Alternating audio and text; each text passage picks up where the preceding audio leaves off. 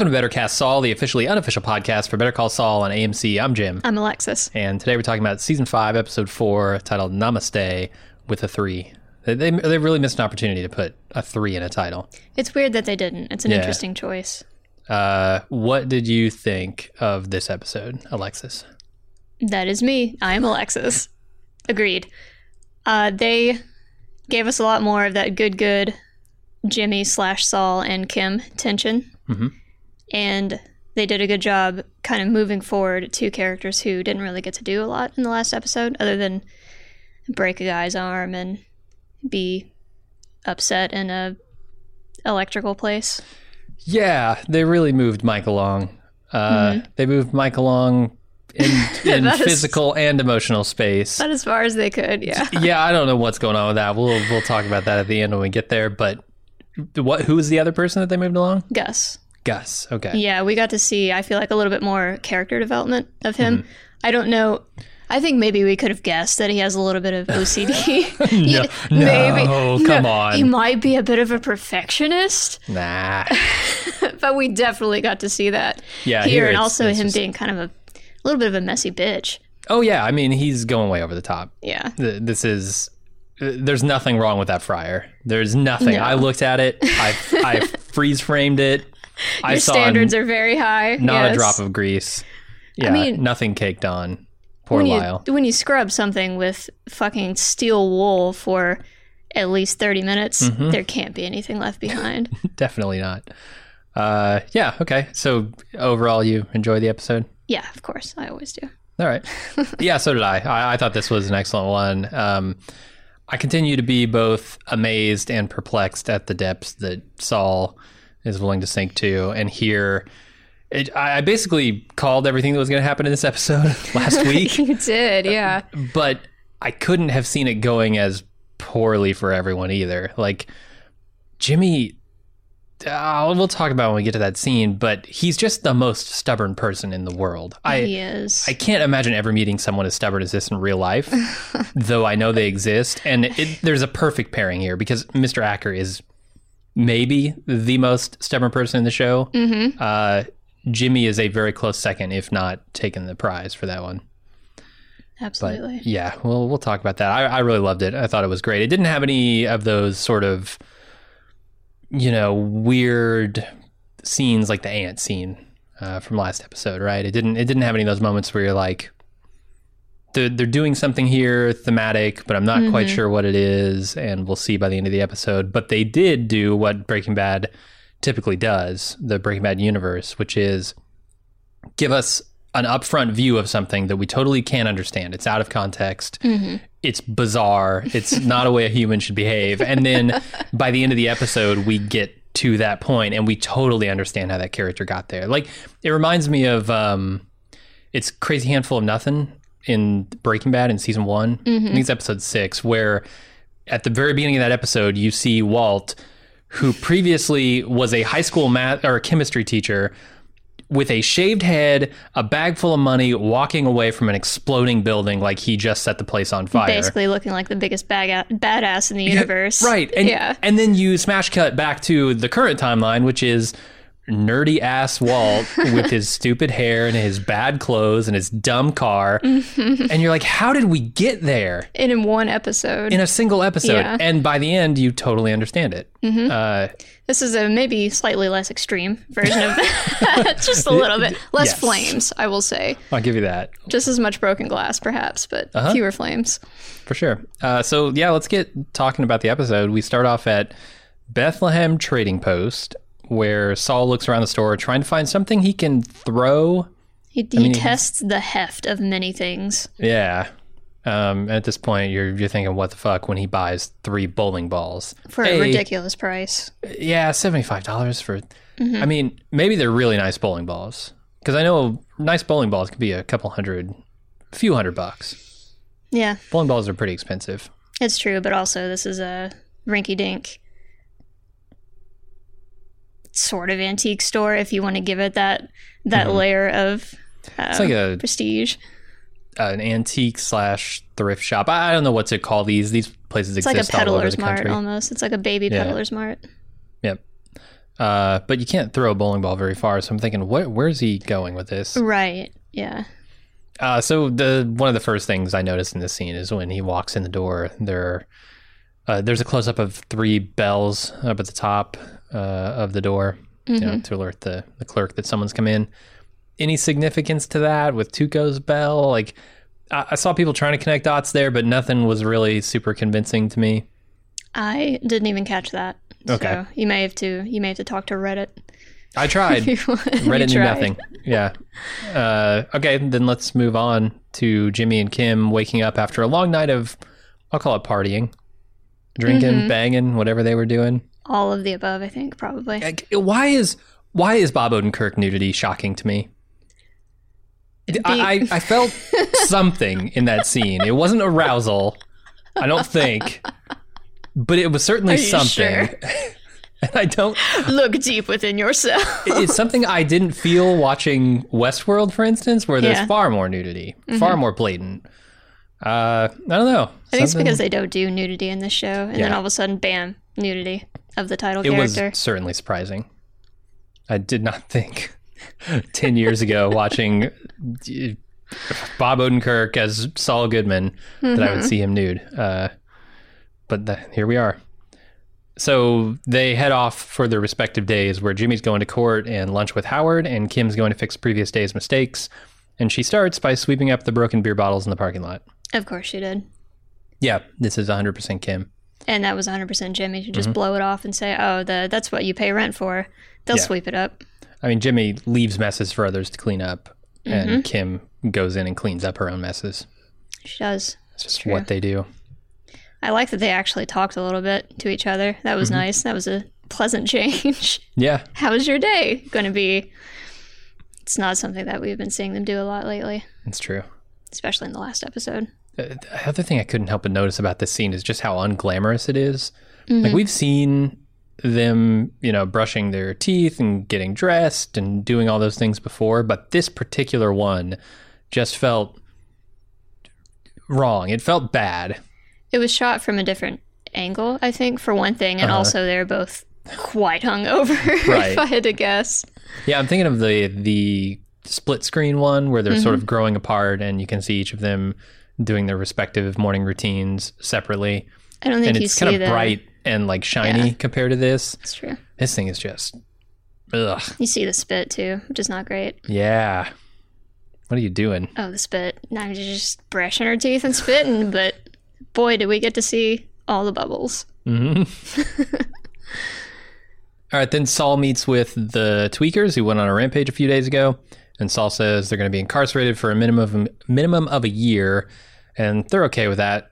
Uh, he says they owe him four thousand dollars for his services, and they think they can get by with a public defender, but Jimmy Hard sells them on his services. Uh, the thing that stuck out to me here is when he mentions rehab, they're very, very much against that. And then he's like, "Oh, you're going to prison for a year," and they're like, "Okay, we could do that, no problem." Really? You're that opposed to rehab? I guess they just maybe they can get drugs on the inside.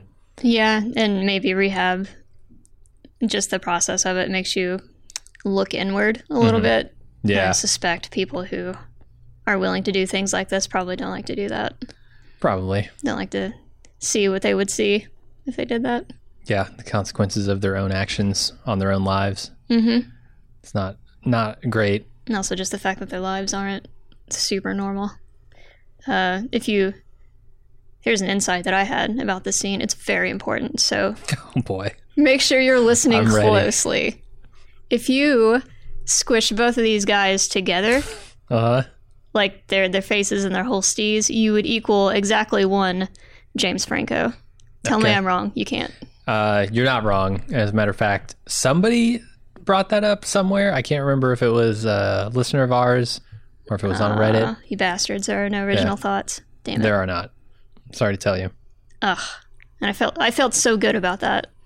You don't understand how good oh, I I'm felt sorry. about that. Destroyed your illusions. Oh, that was the most insightful thing I had to say about anything in this episode. We're in I trouble just, then. Boy, shut it down. How's this for insight? Something I didn't realize is, oh, of course, Jimmy or Saul Goodman would be competing with public defenders. when it comes to this class of clientele. Oh, he's so shitty about public defenders too. Calls them public pretenders, which I know from a feedback email that we got that you guys hate. That sucks. Yeah, and he used to be one, which is extra kind of fucked up. And his girlfriend is sort of half a public defender right now, or at least she's acting like Yeah. one. hmm Shitty.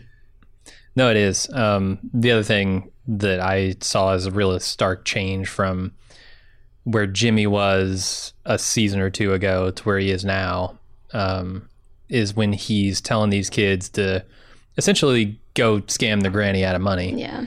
Which, if you look back at all of the relationships he's had with the Sandpiper Mhm. people, right, all, all of those elder elderly people, it's just a shame. Like, what did he learn from his time scamming poor old what's her name? I, I don't remember. Uh, trying to get his one point two million dollars.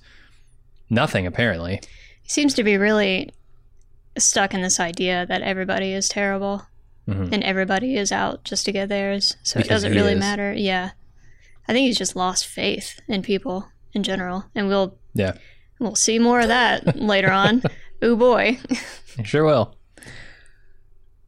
All right, then Jimmy meets Howard for lunch, and Howard puts the question to Jimmy, "Who is Saul Goodman?" Jimmy says, essentially, he's a beacon of hope for the downtrodden. Mhm. which on one hand is laughable on the other hand he's not entirely wrong. He's not entirely wrong, but boy, he's not right either. no. No he's not.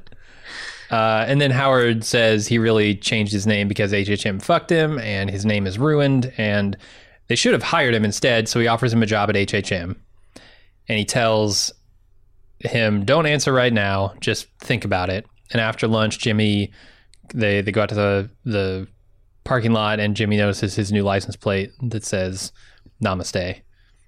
Uh, Howard's getting healthy. Yeah, getting healthy almost like it's his it's his new thing.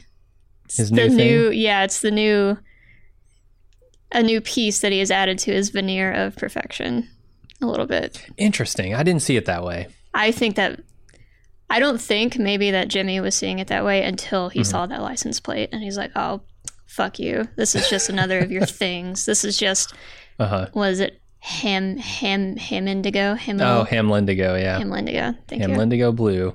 Yep. It's your new Hamlindigo, you shyster. Really? Huh. I, so I thought a lot about this scene. I, I sat down and I I looked at it from all the angles, and the way I came away from this scene is just thinking Jimmy is incredibly stubborn. Jimmy mm-hmm. is, like I said earlier, the most stubborn person I've ever seen. Because the way I see this, Howard has been part of the, I guess, conspiracy, two man conspiracy to keep Jimmy from working at HHM, right?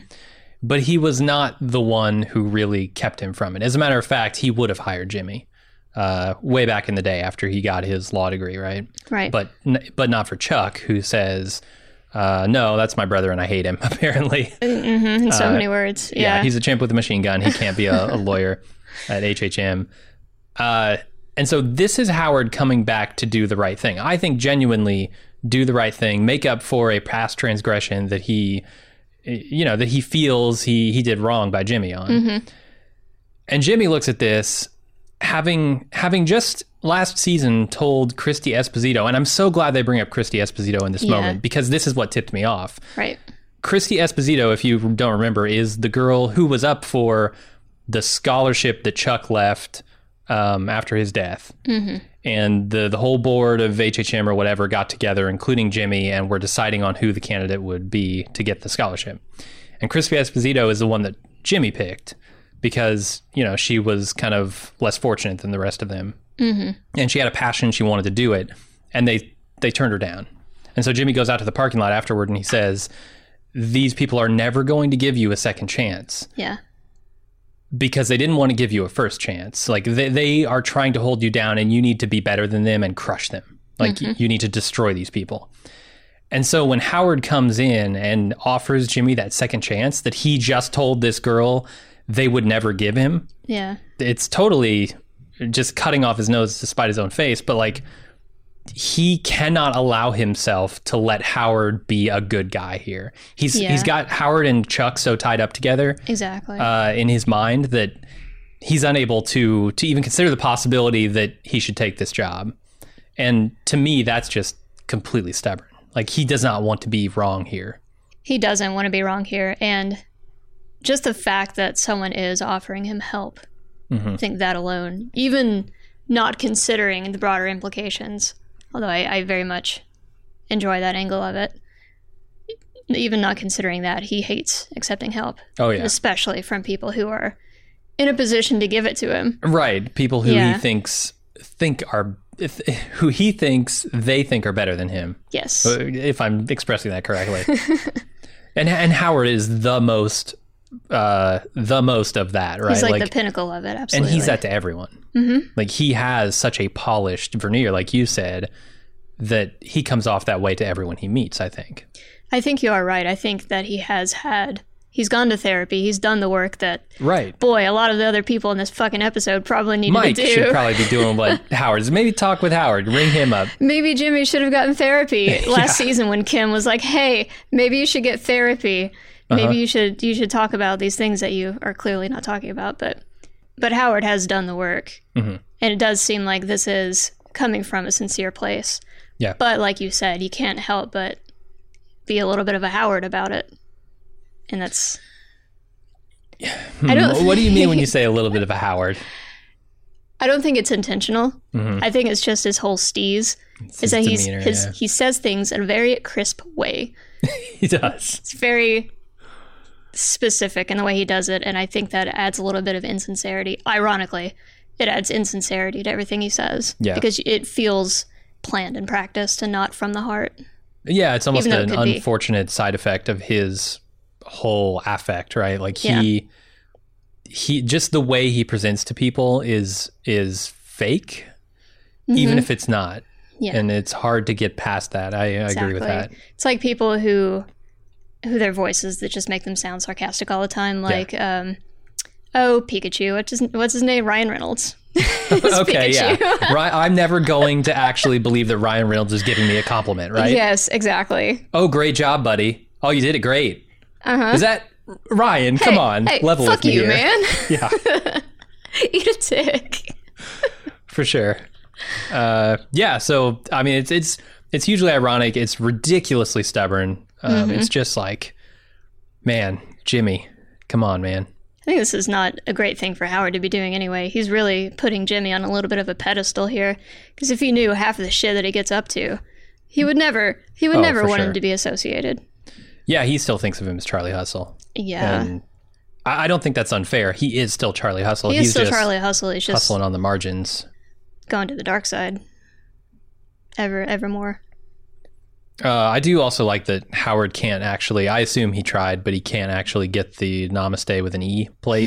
He's got to get the three, implying someone else has that plate. Exactly. I wonder if this is also the inspiration for Lawyer Up. If that's kind of Oh, a fuck yeah. you. Yeah. I That bet has it to be, right?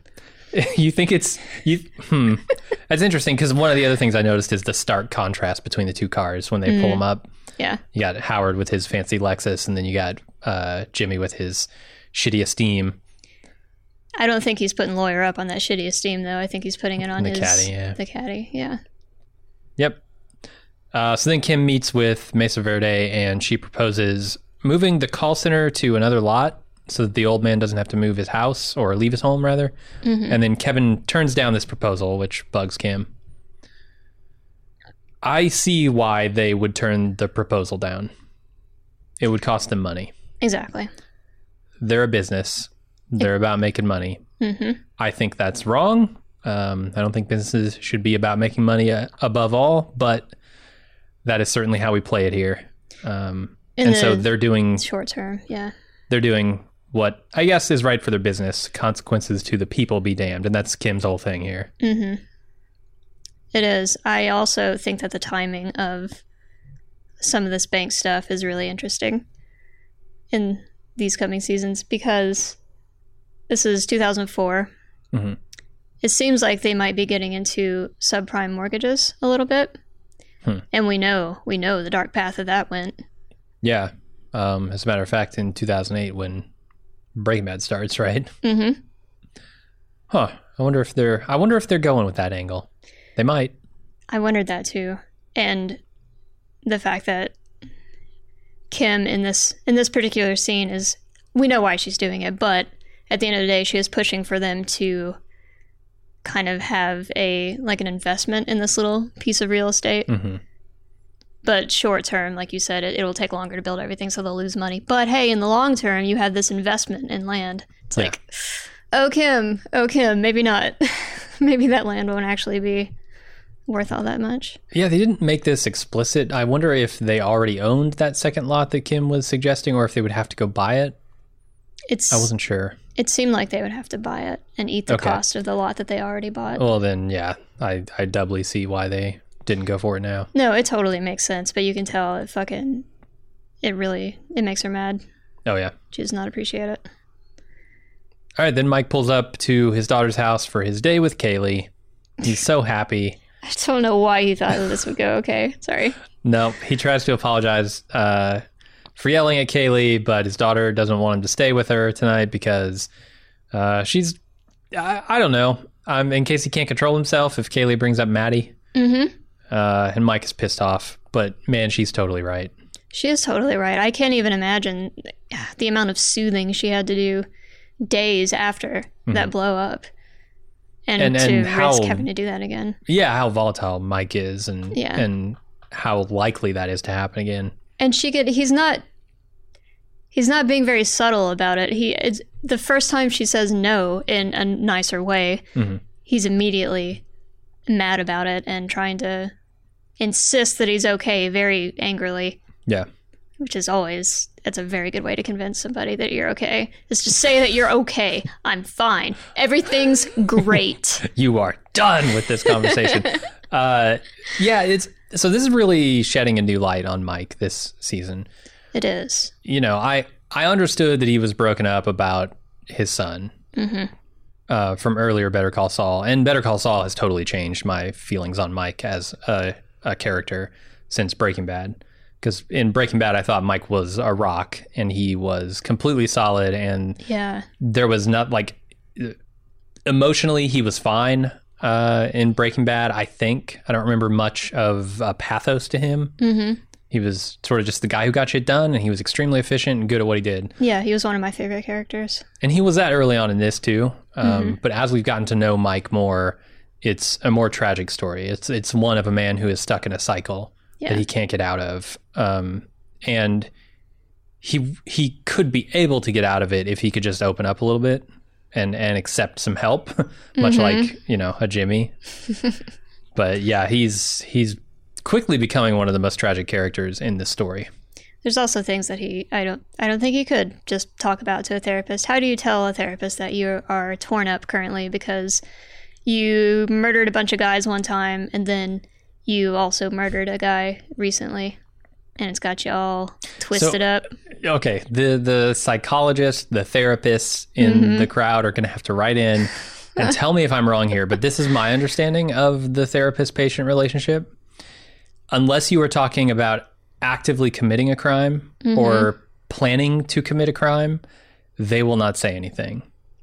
This is like the tony soprano rule or something. Like yeah i could tell you how many people i killed but I think also though if they believe that you are a danger to yourself or others, they can Yeah. contact the authorities. So I I don't think it would be a good it would be a very good idea for him to get help, Yeah. but also it would be a very bad idea. they need criminal therapists they have criminal lawyers get some fucking criminal therapists Who is the for Saul God's sake. Goodman for for the brain for the brain problems? Uh, Saul I, I think it could have been Gretchen. Healthman. Gretchen. Health- Sorry. Saul Healthyman. Hell, it's Saul Healthy, man. It yes, I understand it doesn't make any sense. What about Gretchen? She could have been the therapist for the criminals. Yeah, I could see that. She tried Seems to. like she she tried to do a little bit with Walt, She did. but yeah. Walt Walt was just gone. as bad as any of these people, if not worse. Oh yeah, I have a whole. We can we can compare Jimmy and Walt later on. And we will in the feedback section as well. Ooh, But- cool. Maybe you got some interesting insights. Uh, Doubt it. I don't. All right, Kim goes to Saul's court appearance where he defends a robber by pulling a switcheroo with his defendant. So good. The judge adjourns the court and calls Saul into her chambers. Kim waits for him, and when he returns, he says he got a mistrial out of it, and Kim asks for help with the two carry situation. Uh, yeah, I mean that that move. I I don't know how legal it is. I don't know if this would be just something beyond the pale in a courtroom. Mm-hmm. But damn, it works for television. It's classic. I was so I, I was practically cheering Yeah. during the scene. I think they have been spacing out the the Saul Goodman schemes pretty perfectly in this. I I think you said it before that if they did it too much, it might make the show feel less serious, Yeah. less dramatic. But when you do get these instances, it's just it's so satisfying. It's amazing how often they can do it, and I don't get bored of it Yeah, because they did it twice in this episode. I mean, that bowling ball thing that's fair. is is a Saul Goodman scheme. It's not a very sophisticated one. Three times technically. That's four times, yeah. With this man. courtroom. uh, yeah. So I I just love watching these scenes. Anytime Saul can pull one over on somebody, I'm happy. Except when it's Kim. Except when it's I don't Kim. like that. No, I don't like that either. I, I, think I don't know that's that he's done it yet, but man, he would. He's been lightly doing some yucky relationship stuff, but Yeah, he's been hiding stuff. Yeah, and also just like with the shower thing Oh yes, yeah. previous episode and the beer bottle thing. He's testing Mhm. limitations every once in a while, for sure. Do you have any idea what this fool is talking about with the makeup, like bats and cats and whatever those guys are? What? Yeah, he mentioned something. Uh, this guy on the stand says, "Yeah, he was the only one not dressed up like a bat or a cat or." Oh yeah, I think there was some kind of convention or something happening. It was like a, I think it was like a leather daddy convention. I think he even they even said that as they were introducing the scene. Did they? Or I or I have wildly I have made some wild assumptions. Both of Hmm. these things are equally likely. All right, uh, moving on. no, we can't move on. We need to talk about this for 30 more minutes.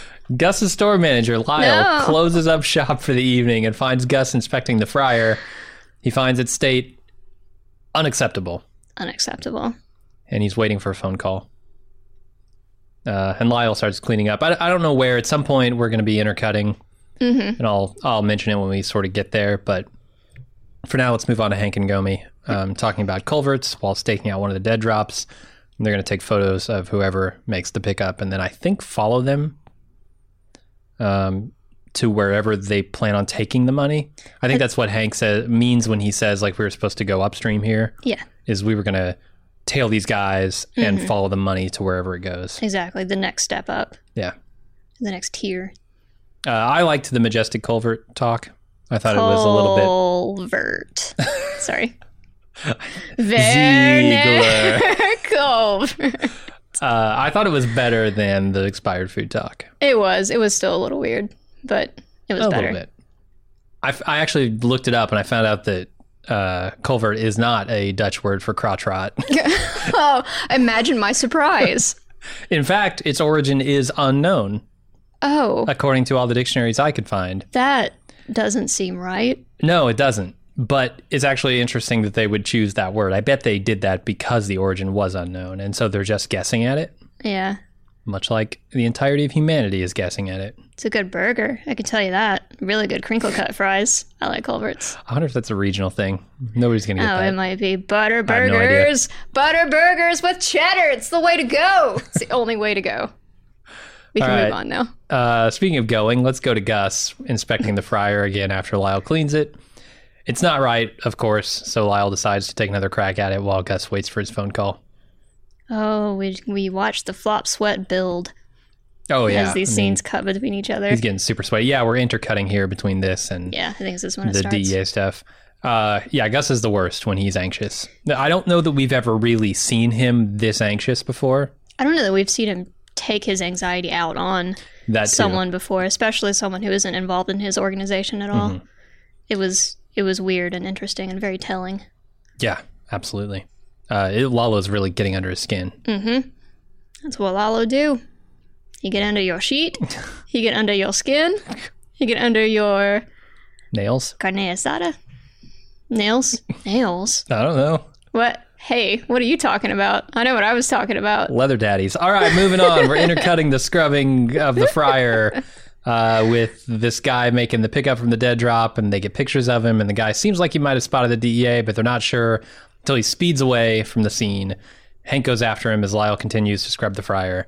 Hank stops the car, but the guy flees on foot, and they track him to a culvert and follow him inside.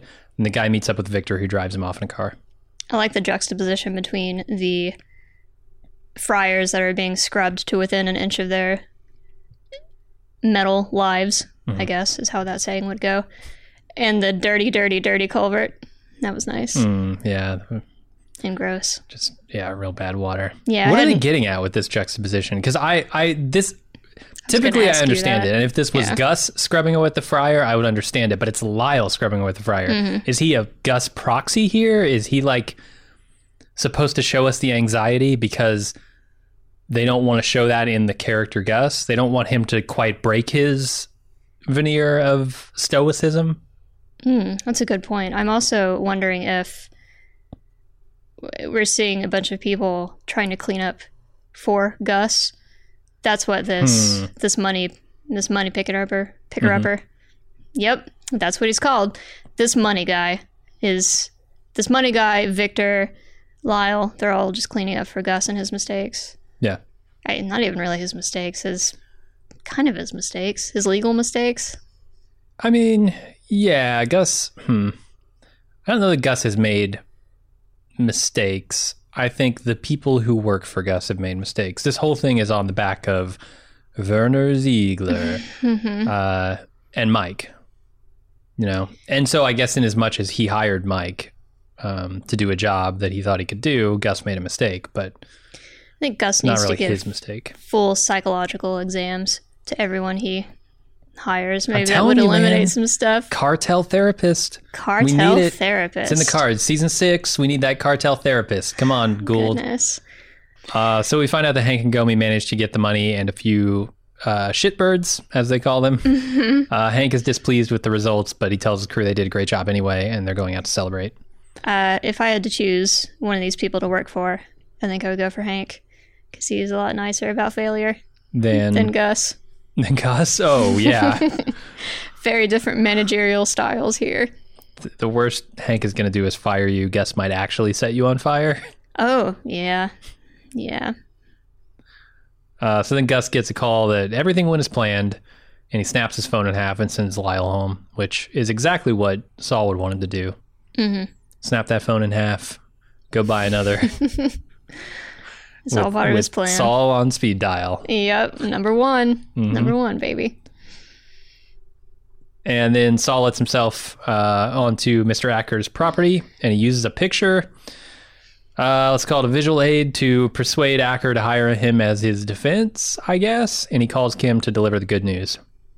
I enjoy how much Kim struggled to open this gate from the other side because she is not a criminal, and how easily Jimmy Yeah. slash Saul just with a pencil just l- exactly knew what to do because he is a criminal. Yeah, you were telling me about this the other day, and I didn't realize that Kim like struggled with it with a stick She for did. like she had this enormous minutes. stick, and she was just fumbling with it, and it was so loud, and it was so awkward. You're really bearing the lead here. I know. I I want to yell about this on a mountaintop to the heavens. Oh my god. this this line delivery, this man delivering the line, Mhm. the whole fucking situation. It is so good. It- Yeah. it's so stupid. I'm like a 12 year old, but it was my f- it was my favorite scene in this whole episode. Absolutely, mine too. So easily. Like the, the just the, just the notion of Saul making this old man look at a picture of a man fucking a horse is funny on the the face of it, but then you you look at Jimmy and uh, at Saul and what he's doing while all this is going down, and while he's waiting for this man to process this image, he's got this look of anticipation on his face, like his when I don't. He's so thrilled to be presenting this image to this man He's a pervert. Yeah, I don't I don't know what he is, but it was a brilliant performance by Bob Odenkirk. There's just something this pensive, like anxious feeling. Th- There's this pause, this moment where the man's just processing it, and then the way he delivers that line, it's man, Fucking, fu- a, fucking horse. a horse. like, The bewilderment, the confusion, the the mild horror. I think we could Uh-huh. say because yep. I personally, I and I swear to God, if you motherfuckers send me anything, I'm going to be so angry. But I have not personally ever seen a glossy JPEG of a man fucking a horse. Well, Barry Corbin has now. Barry apparently. Corbin has. I like how whenever uh, Jimmy is showing him the photo, like Mm-hmm. slipping it through the crack of the door, he lifts it above the camera real fast, as though it actually were something. It's funny. Oh yeah, they, they- they do a lot of uh, let's say artful camera placement and glare to keep you from actually seeing this image because they do a couple of reverse shots over Barry Corbin's shoulder as he's looking at it. Exactly. And you can see the image. You can see that there's a horse on it, but you can't see the back end of the horse. That's the that's the business end. That's yes. that is the end in question. I would say Yeah, it was so fantastic. It was Uh, very good. I, I didn't notice this before, but Mesa Verde is kind of being uh, shitty about this whole situation. There, if you notice, there is a billboard outside of his house Yeah. that advertises the new call center and gives a phone number for people to call to get jobs there. Mm-hmm. They haven't even started building it yet. It's like that's a big fuck you. Yeah, who is that billboard for? Nobody's. This is the middle of nowhere. Right. Nobody's driving past. That's No. Mm-hmm. literally just a fuck you to this stubborn, stubborn old man. Yeah. The stubborn, scarred old man. So, what do you think is the deal here? Is Jimmy his? I mean, Jimmy's probably his lawyer now, Mm-hmm. but what good does that do? Because I was under the impression that he had already gone to the courts and they had turned his case down, or, or they had ruled against him, rather. yeah, I don't know if maybe the period of appeal is still open. If, if there is. Okay. Oh, I'm, listen to me talking like I know a thing about anything. I don't know if there is a period of time for the appeal. I imagine so. That just Doug seems L right is giving me. you a standing ovation right now. yes, the period of Oh, appeal. Doug. Or he's That's, screaming that's at Doug me. L. Yeah, could be. That's your Doug impression. Uh-huh. Schweikart absolutely knows Jimmy. He knows that Jimmy and Kim have been dating. Mm-hmm. I don't know what their end game here is. Were they hoping that maybe they could settle out of court? Because if you just see Saul Goodman on a piece of paper, you may not immediately make the association. Or, alternate crackpot theory, maybe they are hoping to play up some kind of relationship demise thing in court that ends up actually becoming a relationship demise thing. Do you know? Hmm, okay, how would that help them? I don't know. Like if their relationship blew up spectacularly in the courtroom. Mistrial. I don't. Uh, Jimmy seems to love mistrials, which we'll talk about. Doug does have some good advice there, or good comments rather. Yeah, no, I'm thinking just that would be their angle coming into it. That's why Saul is representing this person, Mm-hmm. even though Kim is representing Mesa Verde. Okay, let's assume that they do go uh, court of appeals here, and Yeah. they get they get this case reheard. Mhm. Uh, it could set up an interesting showdown, but I don't know if there's going to be a relationship blow up, but a showdown between Jimmy and Kim. I can't imagine that's what's going through their head, which means because why would they want to set that scenario up? Yeah, I don't. No, I. Whenever I say that, I mean more the people writing the show. Yeah, it could be a cruel twist of fate that like their plan backfires Yeah, in their faces, and now they're fighting each other in court, Exactly. and that could put a strain on their relationship. Certainly. It could. But I don't know. I really don't know. I don't know what their end game here is. I'm mm-hmm. desperately curious. So. Yeah. good job, writers of Better Call Saul. Oh, they're great You got that. me. All right, let's talk about the other great scene in this episode. Yeah. It's later that night. Jimmy. Oh, oh, I wanted to say, I think this here is the moment between these two scenes where he goes shopping for those bowling balls. Yeah. I don't think he has them already. Oh, uh, I didn't, yeah, I didn't take a look at his clothes, too. But I think he's probably wearing the same thing. Um, so later that night, Jimmy takes the bowling balls to Howard's house and he throws them over his fence, nailing the car. Uh, Howard comes outside, looks at the damage, completely perplexed. I, I wish that I was a writer on this show because I don't know how I could have resisted just just having him have one bowling ball and throwing that bowling ball over the fence and it just going falling harmlessly through the sunroof. This whole time, right? I have been wanting to say that in this biz, we call that the Albuquerque sunroof. Exactly. Yeah. Exactly. Yes.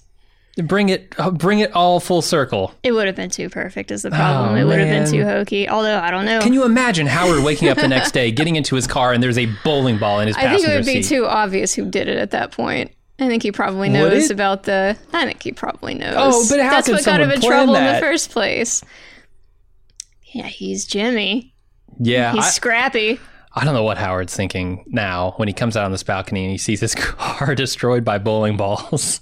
What the fuck? Probably. I mean, he certainly can't. Uh, he can't.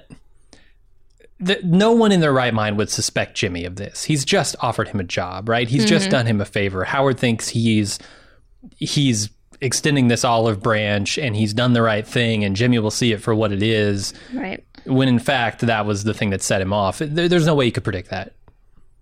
No, not without knowing Jimmy better, and just the fact that he's making the offer. Right. Is, it makes it very clear that he does not know Jimmy as well as we do at this point. for sure. So yeah, I, I don't know. This is a, an outstanding scene. He, oh god, he really chucks those bowling balls Wow. over the fence. Are you are you proud of that one? Uh, yes, I am. I am very proud. I'm I'm glad that somebody is. Uh, Do you think there's a second stage to this? This isn't the most sophisticated operation Jimmy's ever undertaken, right?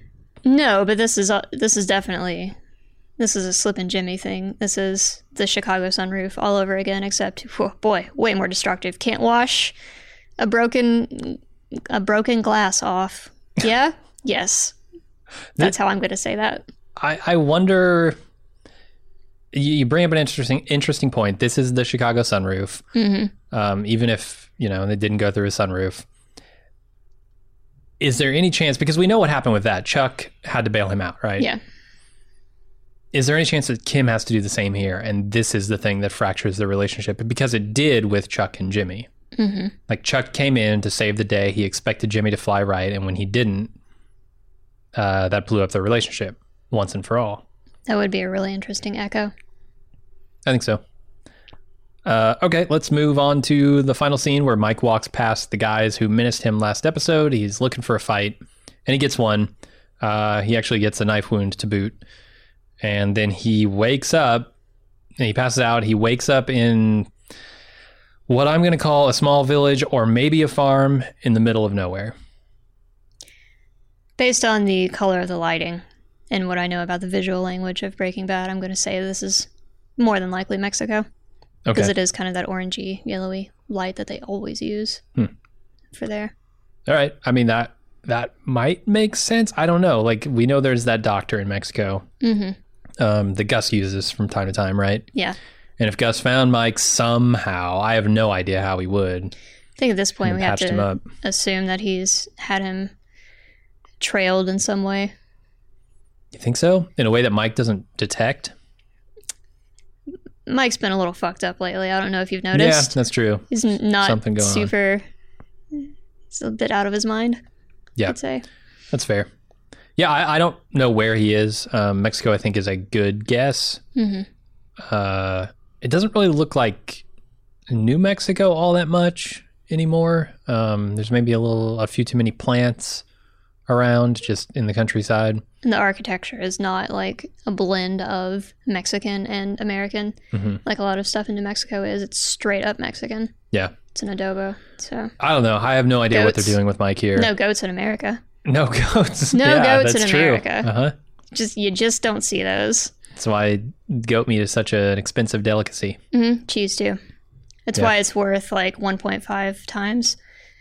Cow cheese. Sorry, I've been playing Stardew Valley like way too much. you get that goat cheese. You put it in a cask in your basement, Mhm. and you wait like two weeks, and boom, You got Mike. you got Mike. Mike is aged goat cheese, is what we're saying. That's our official I mean, stance. take a look at him. I'm sorry. calling me I'm mean. Sorry, Jonathan Banks.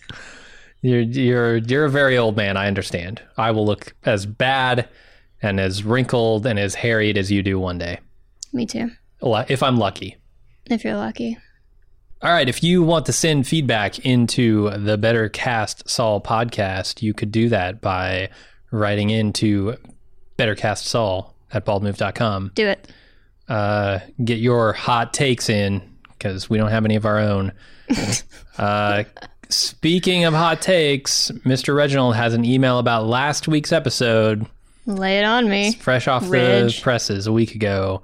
Uh, he says episode three of Better Call Saul highlights the huge gulf between happiness and satisfaction.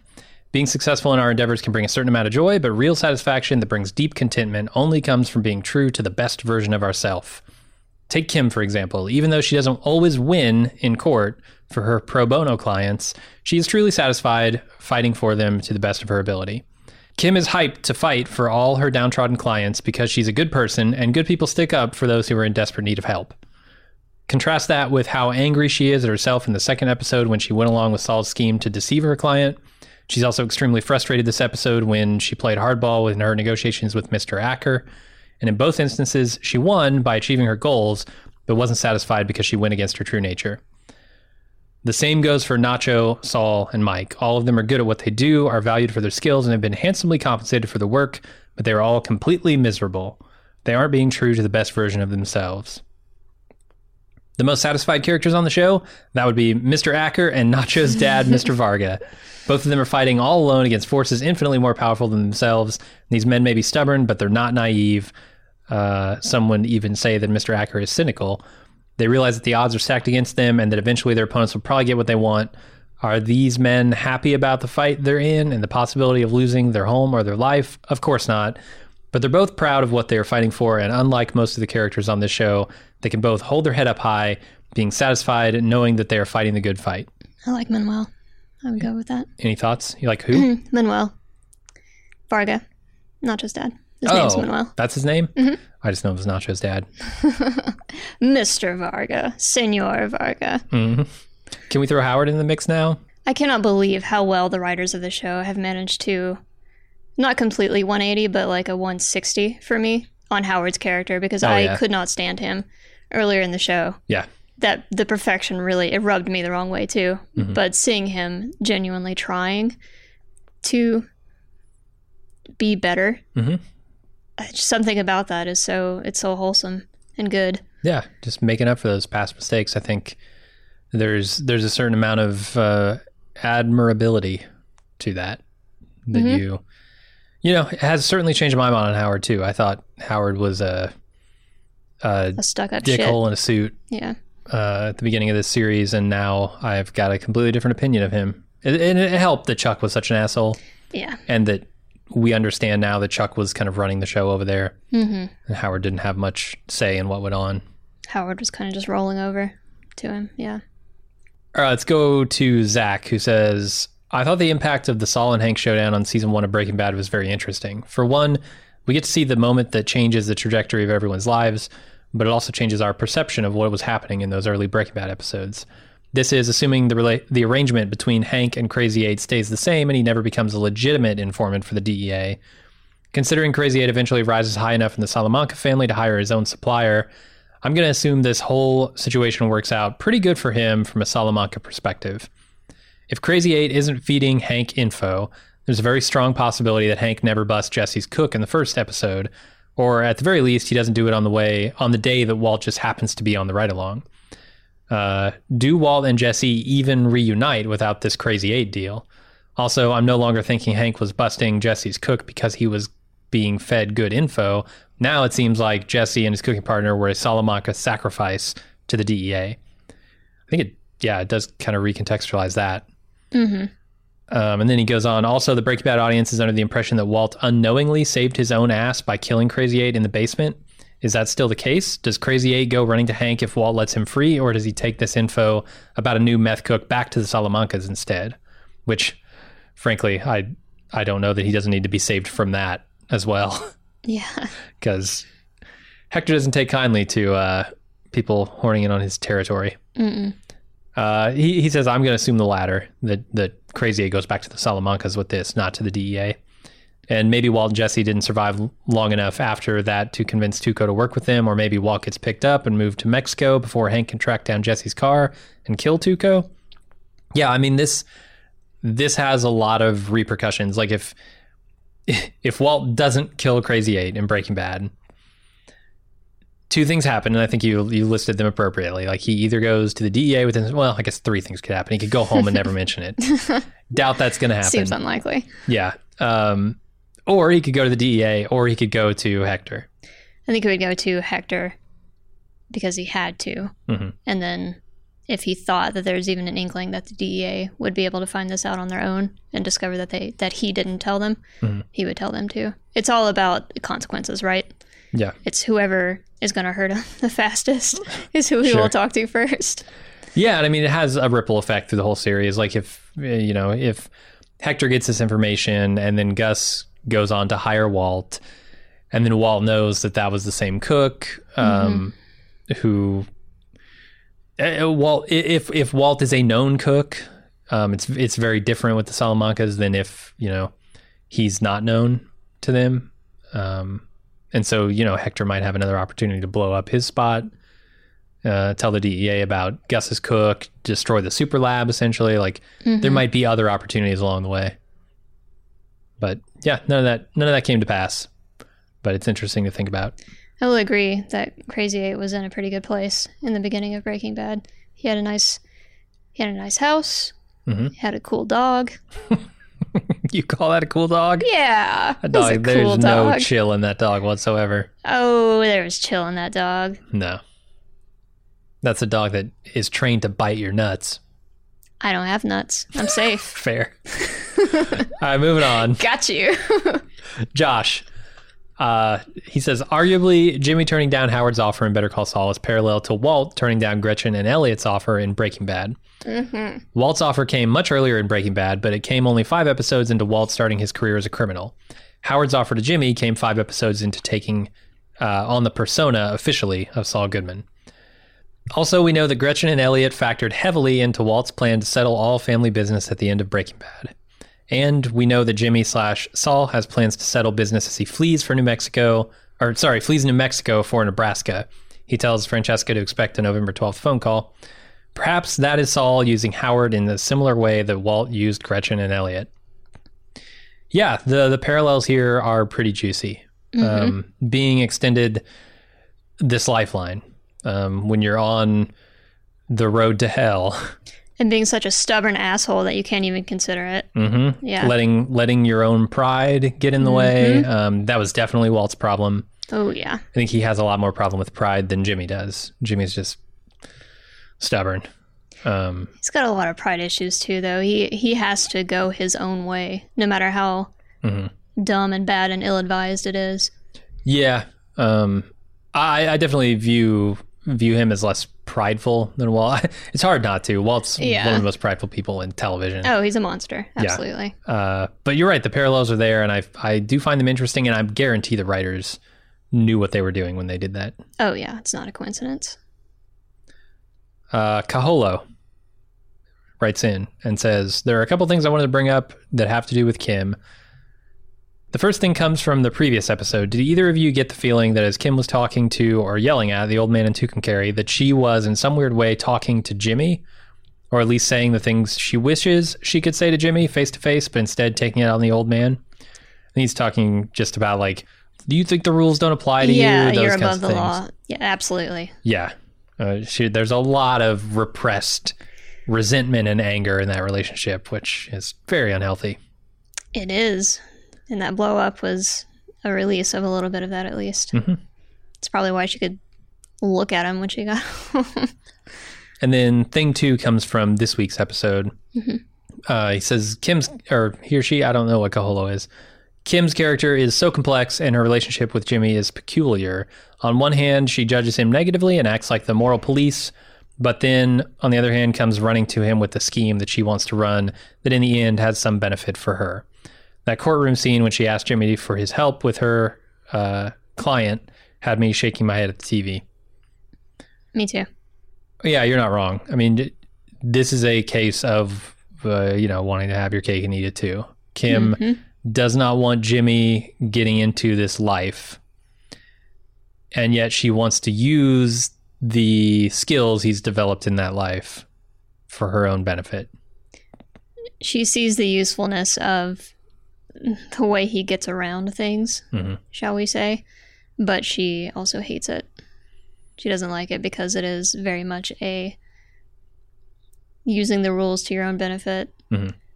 not following the rules the same way that everybody else does, kind of thing. and and hurting people in the process. And I think that's one of the things that she's so upset about with Mesa Verde is like they're doing the same thing. You know, they're they're following the rules so strictly. It's almost like an inverse of Jimmy. They're they're going so mm-hmm. by the rule of law mm-hmm. that they're hurting people with it, Yeah. and and that's the only thing they consider. Whereas Jimmy only considers himself mm-hmm. and is willing to you know skirt whatever rules society has set up in order to get his way, hurting people in the process. Yeah, it's.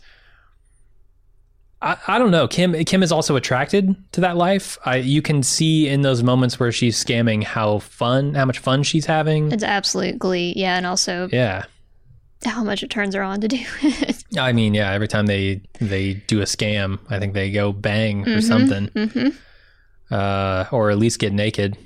Just getting naked in bed together. Why are you?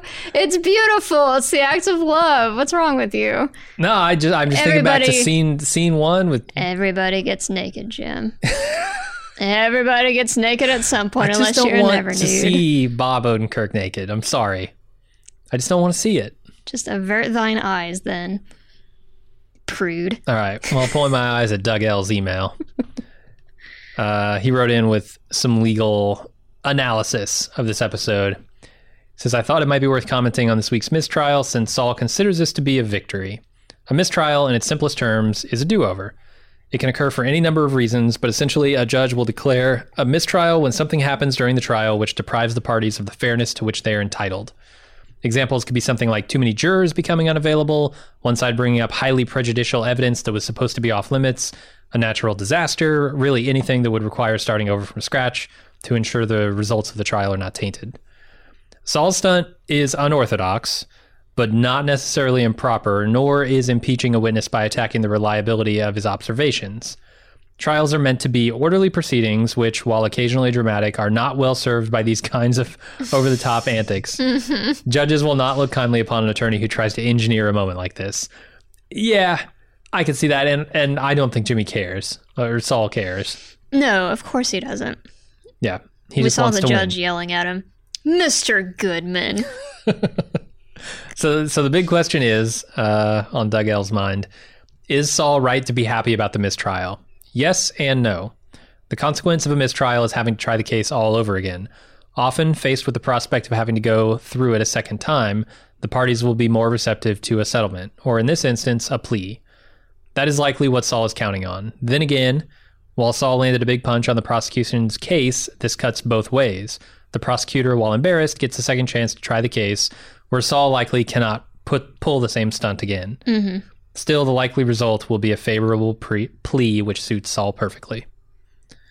Interesting. So his analysis is he's just trying to get this case to to be harder to prosecute, essentially, Yeah. um, to be more annoying to, To be- prosecute, and to get everybody involved you mean to tell me fed up with it that Saul is trying to be annoying? extremely he's as annoying as possible. to annoy people in a courtroom? That doesn't seem right. Yeah. Seems out of character. So I don't know. Maybe it'll work. Maybe it won't. Uh, you'd Mm-hmm. like to think that in a just world, things like this wouldn't work because it is a little silly. Um, It's goofy as hell. yeah, Yeah. I thought he also had a point. Like if you if you can't look at someone and immediately identify that that person robbed you, Yeah. uh, it's hard to take your case seriously, and especially when you're the only eyewitness. Mhm. I thought this country had some sort of standards when it came to uh, what evidence is, and I didn't think a single eyewitness claiming that a thing happened was was enough of a, a piece of evidence to convict someone in the first place. I think it depends upon the severity of the offense. Mm-hmm. For something like this, I think it probably passes, but I don't think it does. I think in this as I- country you're presumed innocent until you're proven guilty. that's the ideal, right? But also, Yes. it's just a bunch of people in a courtroom making decisions subjectively. So, Yeah. you know, eyewitness testimony is supposed to be pretty unreliable in Right. general. Right. And so when you don't even have multiple people backing up the story, I find it hard to believe that they could convict this guy. But Seems pretty shitty, but it's also just a grab and run. So, Yeah. who actually cares? And that's it. Uh, thank you for everybody who to everybody who wrote in uh, for their emails. We will be back in exactly one week. Set your watches for episode five.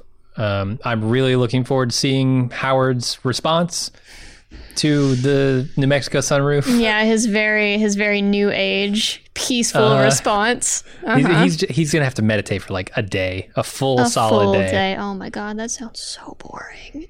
Not to Howard. Howard loves it. He does it in front of a mirror. Oh, of course he does. clothes or no clothes? Uh, yeah, whatever, however the mood strikes him. Someday, this is a no close situation though, for sure. Do you think Yep, bring it. it's too stupid? I can't say it. Do you think his wiener has a knitted tie? Nope. And that's it for this week's episode. Thanks everyone for listening. We will be back Wiener. in. we will be back at exactly one Ziegler. And until then, I'm Jim. I am unfortunately Alexis. So sorry. Bye.